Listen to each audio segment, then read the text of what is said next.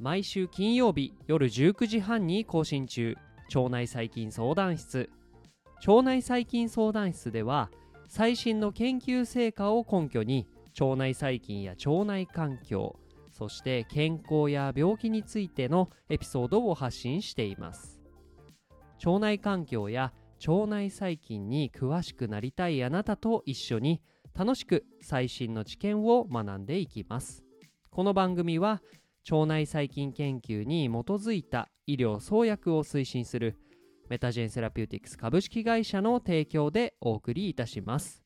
今日も一緒に腸内環境の世界に飛び込んでいきましょう。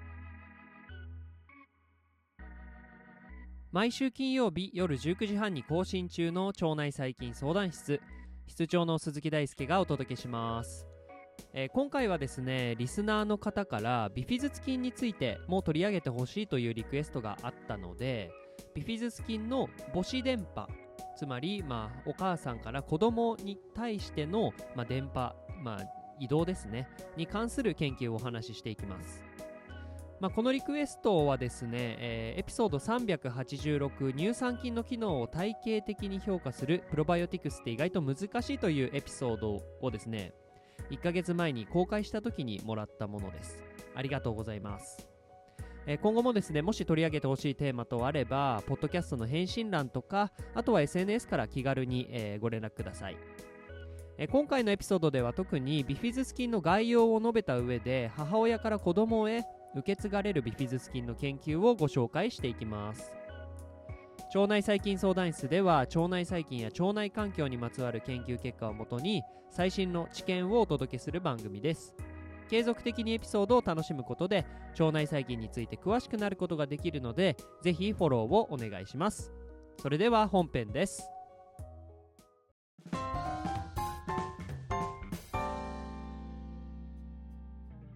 腸内細菌相談室、まずはですね、ビフィズス菌について、説明するために乳酸菌と対比させながらお話をしていきます。で、この2つの菌の種類というか、カテゴリーっていうのは結構、混同されやすいのかなとも思いまして、ちょっと、広いところからお話をしていくと、まずですね、ビフィズス菌は、講義では、広い意味で言うと乳酸菌に含まれると言っていいと思います。というのも、ビフィズス菌は乳酸を作ることができるからです。なので、乳酸菌とビフィズス菌を混同するというのはですね、ちょっと違いが分からなくなるというのはある意味正解で、両者ですね、同じような、分類になります。一方ですね、一般的な文脈における乳酸菌とビフィズス菌は、区別されているようでして、乳酸菌としてよく取り上げられているのは、キムチなどに含まれているラクティプランティバチラス、プランタラム菌や、あとはプロバイオティクスとして使用されるようなラクチカゼバチラスカゼとか、あとはパラカゼなど、そういう細菌が乳酸菌としてはよく出てくるかなと思います。これは肌感ですが。で、乳酸菌として取り上げられる細菌種の多くは、細菌の細胞が棒状の、乳酸桿菌が結構多いかなというのがですね、まず個人的な、見解です。一方ですね、ビフィズス菌は乳酸菌の中でも特にですね、ビフィドバクテリウム属という細菌を示している、そんな、乳酸菌の一つの分類になります。で、ここではですね、特にこのエピソードでは、俗称であるビフィズス菌とい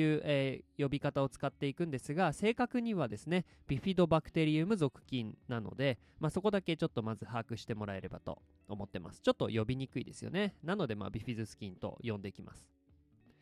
ビフィズス菌は乳酸とか、あとは短鎖脂肪酸を作ることができるとされていて、あとは日本人の腸内細菌層にもですね、ビフィズス菌は比較的多く確認されているほか、加齢によって腸内環境から減少するといった報告があったりする、そんな細菌です。で、まあ、こんな感じで乳酸菌は、広い意味で、乳酸を作るような細菌で、一般的な文脈では、よくラクトバチラスとかの乳酸桿菌がフォーカスされるかなという感じで、乳酸菌の一群、中にですねビフィドバクテリウム属菌、ビフィズス菌が含まれているのかなと思うんですが、この2つの、菌って対比されて並べられて考えることが多いんですけれど、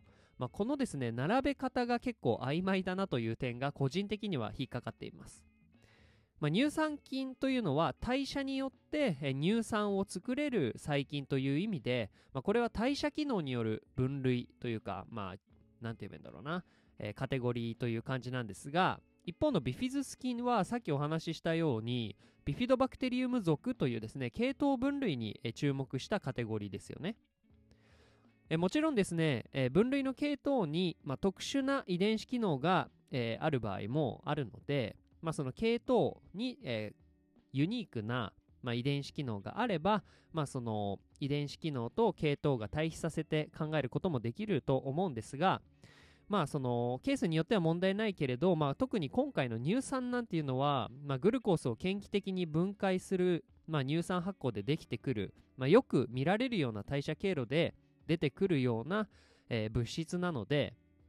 その意味で言うとその系統とあとは代謝機能によって、この2つの菌の分類を対比させる乳酸菌とビフィズス菌を対比させるっていうのは、ちょっとなんて言うんだろう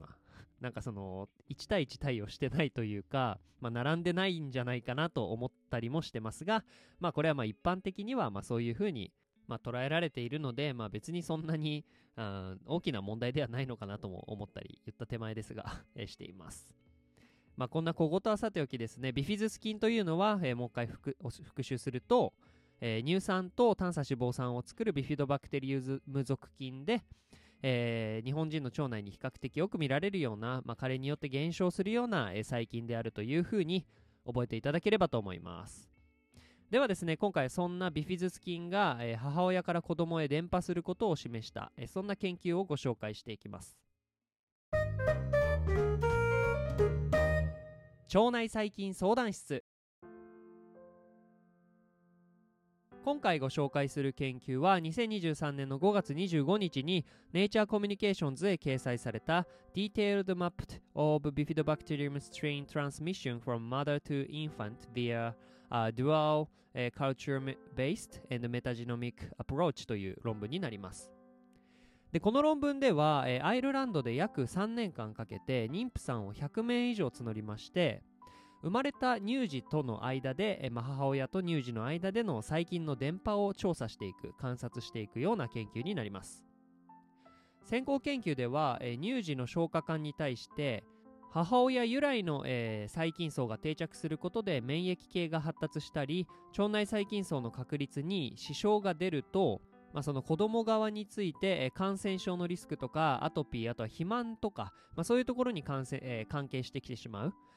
ということが報告されています。なので、この母親から子供への、細菌の受け継ぎみたいなところは、結構健康上重要なんじゃないかということがよく言われる話です。でどのような細菌が乳児の腸内に定着するかについてもですね、ある程度研究は進んでいまして、まず一番最初の方にはエシェリシア属、これは大腸菌の、より大きな、括りですね。エシェリシア属とかエンテロコッカス属、腸球菌とか、あとはさっきお話しした乳酸菌、特に乳酸桿菌の方のラクトバチラス属が定着して、で続いてですね産後1週間から4週間でビフィドバクテリウム属菌とか、あとはバクテロイデス属菌などが定着するということが考えられています。で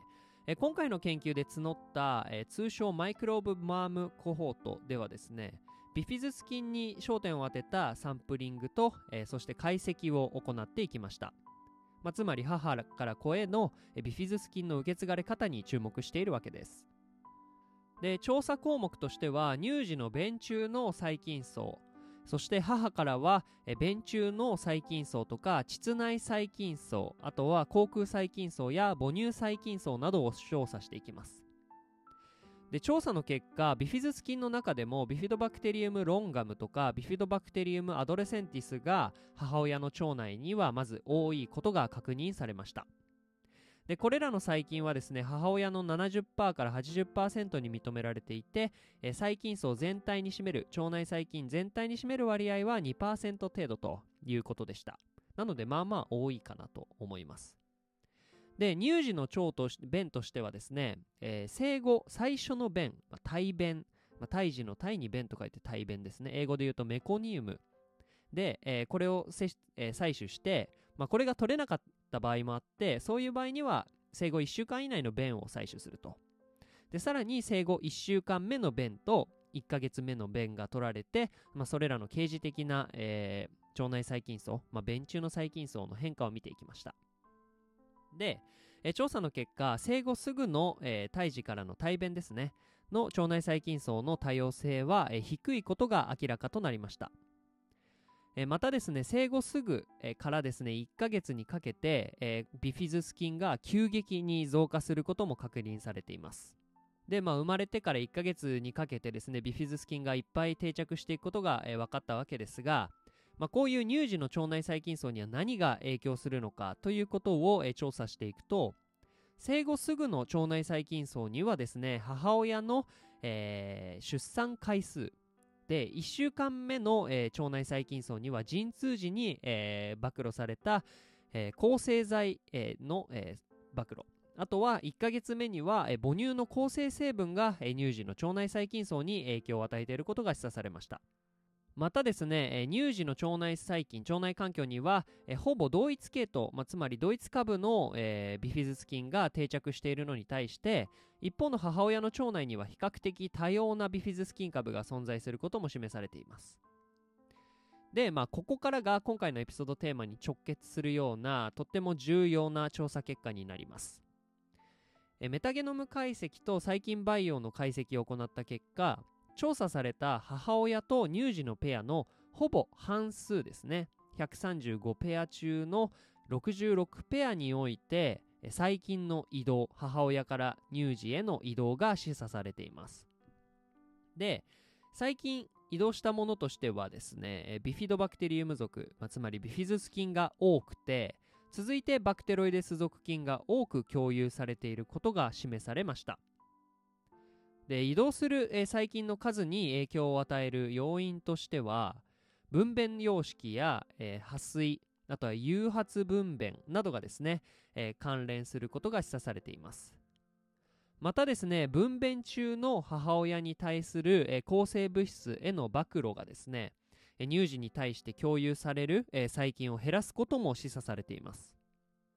でここから分かることは、乳児に対しての細菌の伝播、移動現象は、たとえですね乳児が生まれる前、赤ちゃんの生まれる前であっても、抗生物質などの影響を被ること、そしてですね細菌の伝播を考える場合にはですね、そこで、多くを占める、ビフィズス菌が重要であることが、考えられます。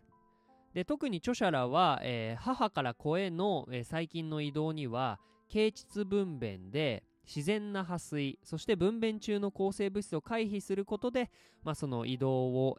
促進というか、移動を、適切にさせることができることを挙げていました。はい、ということで Nature Communications の、去年の論文を見てきたわけなんですけれど、こういう感じでビフィズス菌は確かにですね母親から子供に移動している、それもですね全体ではないんですけれど、大体今回注目したコホートでいうと約半数においてですね、その細菌の移動が認められて、その多くがですねビフィズス菌だったということになります。この結果がですね将来の生まれた子どもの疾患リスクとですね結びつけば、いずれかはですね、疫学的な根拠を持って細菌層のモニタリングを行って、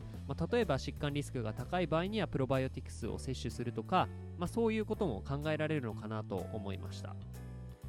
ヨーグルトなどプロバイオティクスのイメージが強いですねビフィズス菌なんですけれど、このように生まれる前から私たちに関係していた細菌だということが今回のエピソードで伝わっていたら嬉しいです。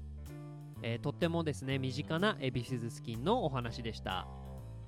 腸内細菌相談室では番組に対する感想や質問、リクエストを募集しています。 X や Instagram、 Apple Podcast や Spotify からいつでもご連絡ください。それではまた来週お会いしましょう。バイバーイ。